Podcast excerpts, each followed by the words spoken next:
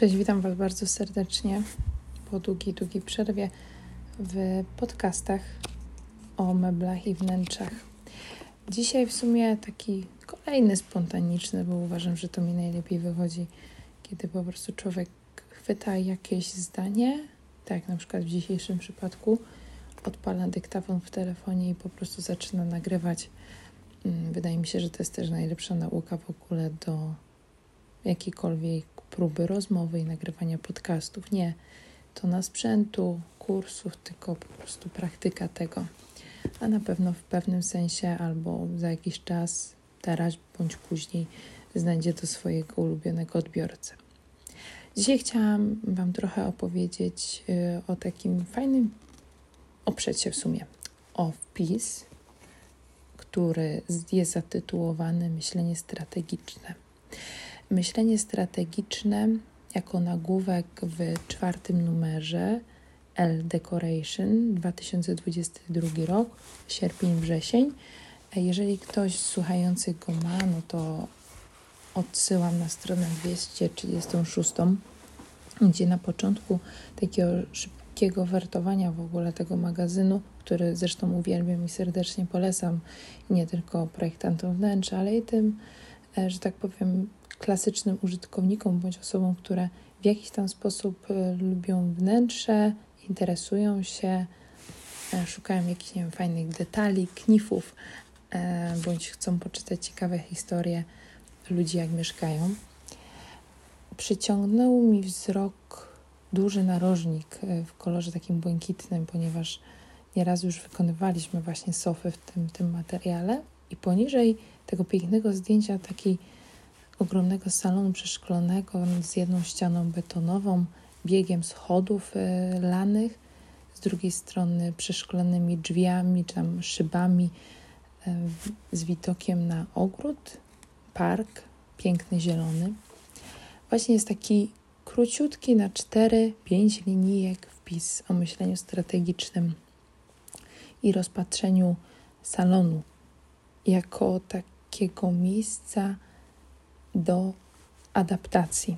Ja Wam na początku go przeczytam, a później odniosę się, jak on się ma w ogóle do całego projektowania. I to tylko nie na etapie inwestor, projektant, tylko Państwo, Wy, Ty, jako na przykład przyszły inwestor bądź projektant własnej przestrzeni, możesz wziąć pod uwagę w celu na przykład zmienienia układu funkcjonalnego swojego pomieszczenia. Dobrze, czytam, nie przeciągam. Zanim przystąpi się do urządzenia salonu, trzeba się długo i dokładnie przyjrzeć pomieszczeniu, a następnie odpowiedzieć sobie na kilka pytań. Gdzie są okna? Jak będzie przez nie wpadało światło? Czy chcemy, aby krajobraz za oknem stał się częścią wystroju wnętrza? Jakie proporcje ma pokój? Jakie jego cechy warto podkreślić, a jakie trzeba sprytnie zakamuflować? Znalezienie odpowiedzi na te pytania pomoże stworzyć optymalny układ salonu samodzielnie albo za pomocą architekta. Fajny, krótki, konkretny wpis, kilka pytań, mm, że tak powiem, retorycznych, na które warto sobie odpowiedzieć. To jest też taki fajny zabieg, y, jeżeli chodzi o komponowanie. Ja sobie zawsze takie pytania zadaję do każdego pomieszczenia, takie pytania zadaję inwestorom do każdego pomieszczenia. Jeżeli chcecie, chcesz wejść w współpracę z architektem, taka ankieta no, często się pojawia.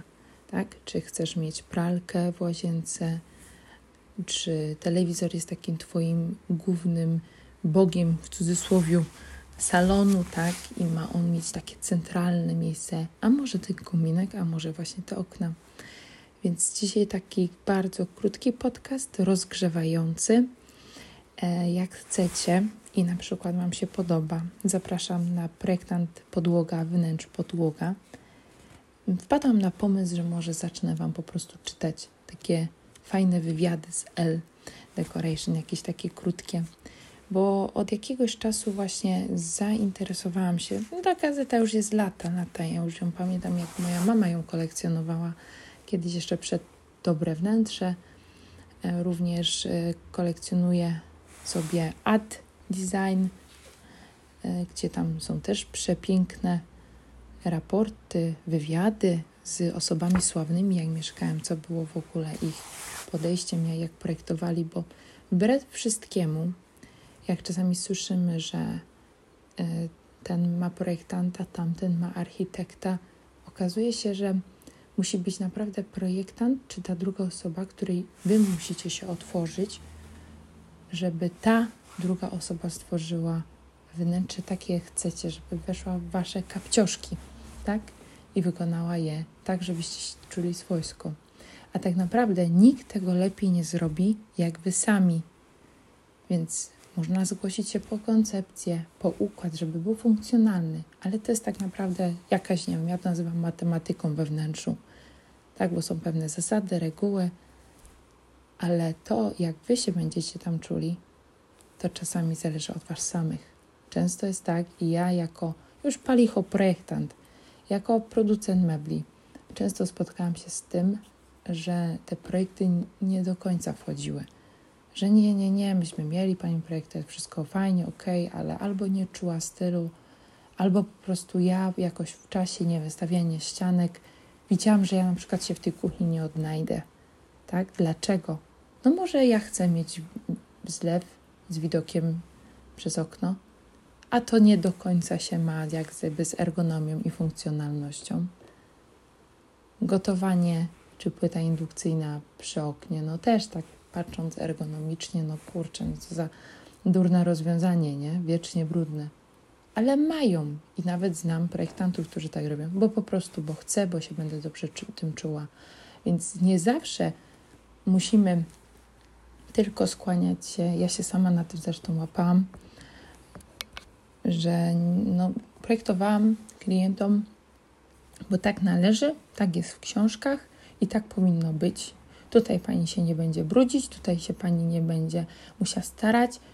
Nie, chyba nie o to właśnie chodzi. Chodzi bardziej o uświadomienie, jakie będą konsekwencje tego, że nie wiem, przyczepiam się tej płyty, niech zostanie ta płyta, ta płyta indukcyjna będzie przy tym oknie, ale jeżeli mi to pasuje, jeżeli ja kocham gotować i mam piękny ogród, no to czemu nie? Albo po prostu chcę mieć, bo wiem, że mam dzieciaki i chcę to widzieć, tak?